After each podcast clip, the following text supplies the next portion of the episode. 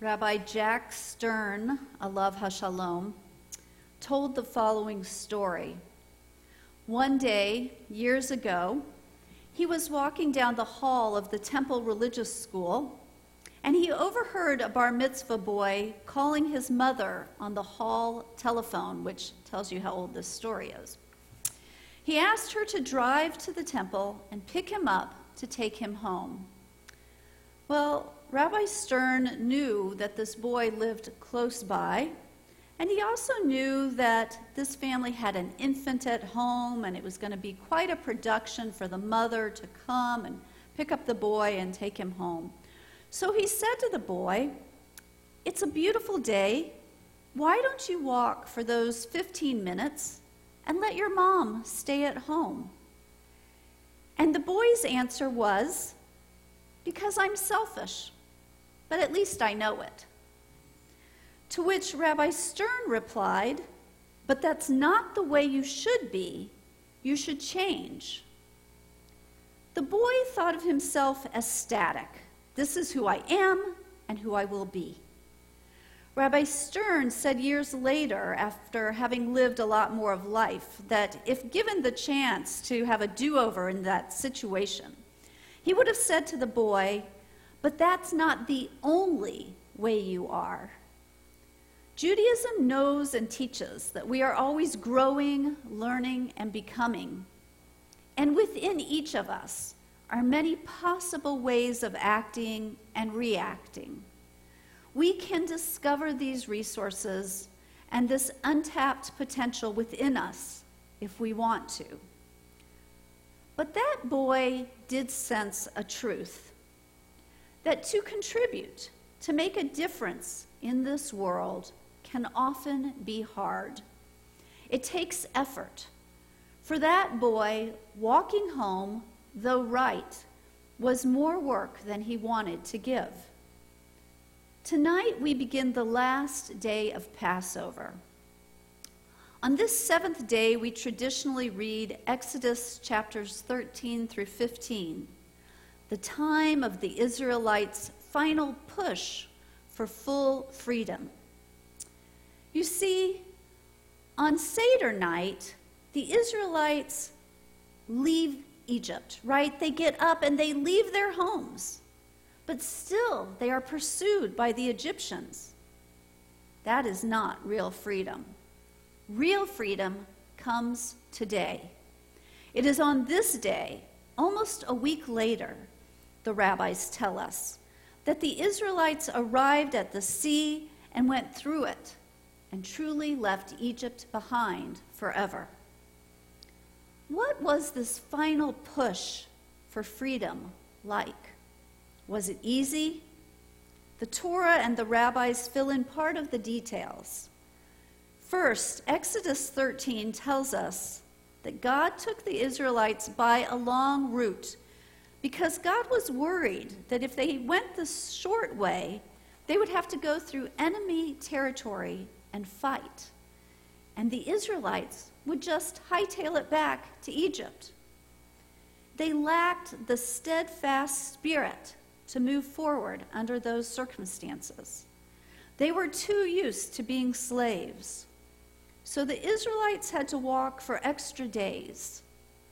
Sometimes our lack of bravery makes life tougher. Then the Israelites come, as we know, to the Sea of Reeds. A midrash tells us that they were terrified. On one side of them, they could see the quickly approaching Egyptian army, and behind them was the vast sea. According to the Midrash, being in this circumstance where on one side they see the Egyptians coming and on the other side they have the sea, the Israelites did what they knew how to do. They prayed, they prayed, and they prayed. And still the sea did not open. They said to Moses, Was it for want of graves in Egypt that you let us out here? Rabbi Eliezer tells us that God said to Moses, Look, there are time for long prayers and there are times for short prayers. Tell the Israelites to start walking into the sea.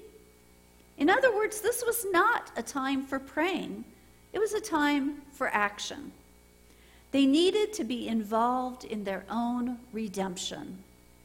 We are told that finally, one brave man, Nachshon ben Aminadav, stepped into the water, trusting that they would separate.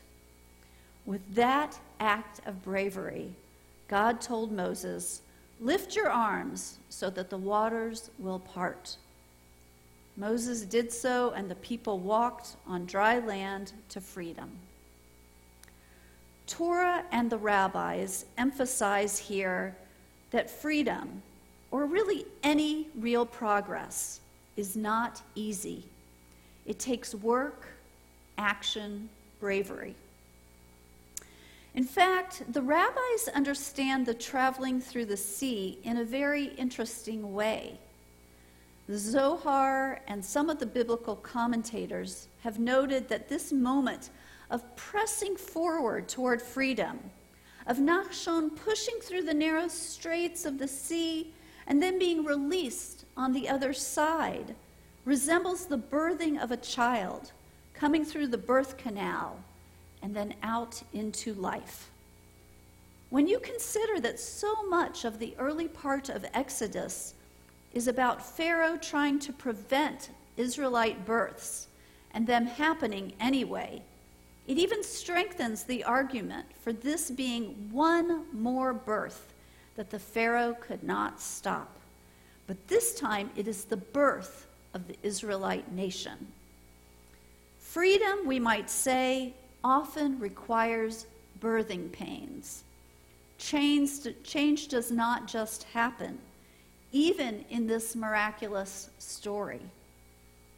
Two years ago, I heard Kevin Willmott, the co writer of the movie Black K. Klansman. In speaking about the civil rights movement, he pointed out that we have seen time and again that change only happens due to struggle. We have to be willing to work hard if we want to see our society improve. So, one question we are to ask on Passover is Who will I help this year? Being newly free ourselves, having a new appreciation for freedom, having celebrated Passover, we now are tasked with helping to bring more freedom to this world. We might say that if Passover does not reawaken us each year, then perhaps we have not really lived it fully. The truth is that most of us have in us a part that is like that boy that Rabbi Stern spoke about, who does not want to be bothered to help out. We are the Israelites saying, Let's pray, and someone else will make the sea open up. There's a Jewish saying, All beginnings are difficult. Inertia is a powerful force. It is easier to do nothing. And sometimes we do nothing because we are not sure that we can really make a difference.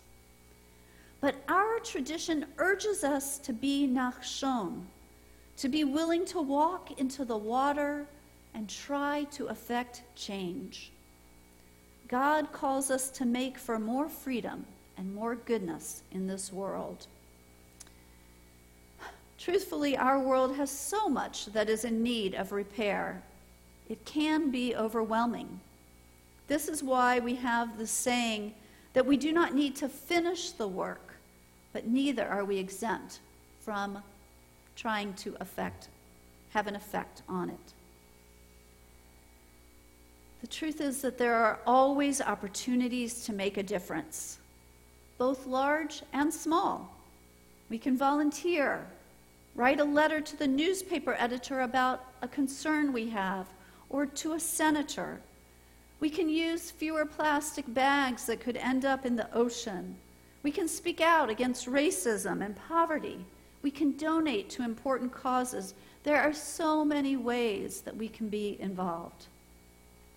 This is our time to be moved. How will we bring more progress into the world from this Passover to the next. Actually, we can start here at Temple. Every one of us, I think, should be part of the caring committee. When we do that, then we help one another when we are in need. And so I invite each person to contact Dottie Braun Cohen, who is the head of the caring committee, and to say that you're willing to help. And we also have a very important social action committee at the temple, which looks at the causes beyond the walls of the temple and says, where can we make a difference? And the more there are of us on that committee or willing to help out with that committee, the more we can really make a positive change. So if you're interested in that, I encourage you to call Phyllis Bolno, who is now the head of the Social Action Committee, and volunteer to make a difference. The story of the Exodus became, as Rabbi Yitz Greenberg says, the central event of Jewish religion and liturgy. It is the orienting event, the moment in history held up as a guiding light for the Jewish way of life and ethics, a compass by which to navigate our way through history. We are called upon to find that part of us that has the resolve, the courage, the empathy, the faith to be willing each year to step into the water and make a difference. With God's help, may we do so this year. Ken Yehi Ratzon, may it be God's will. Amen.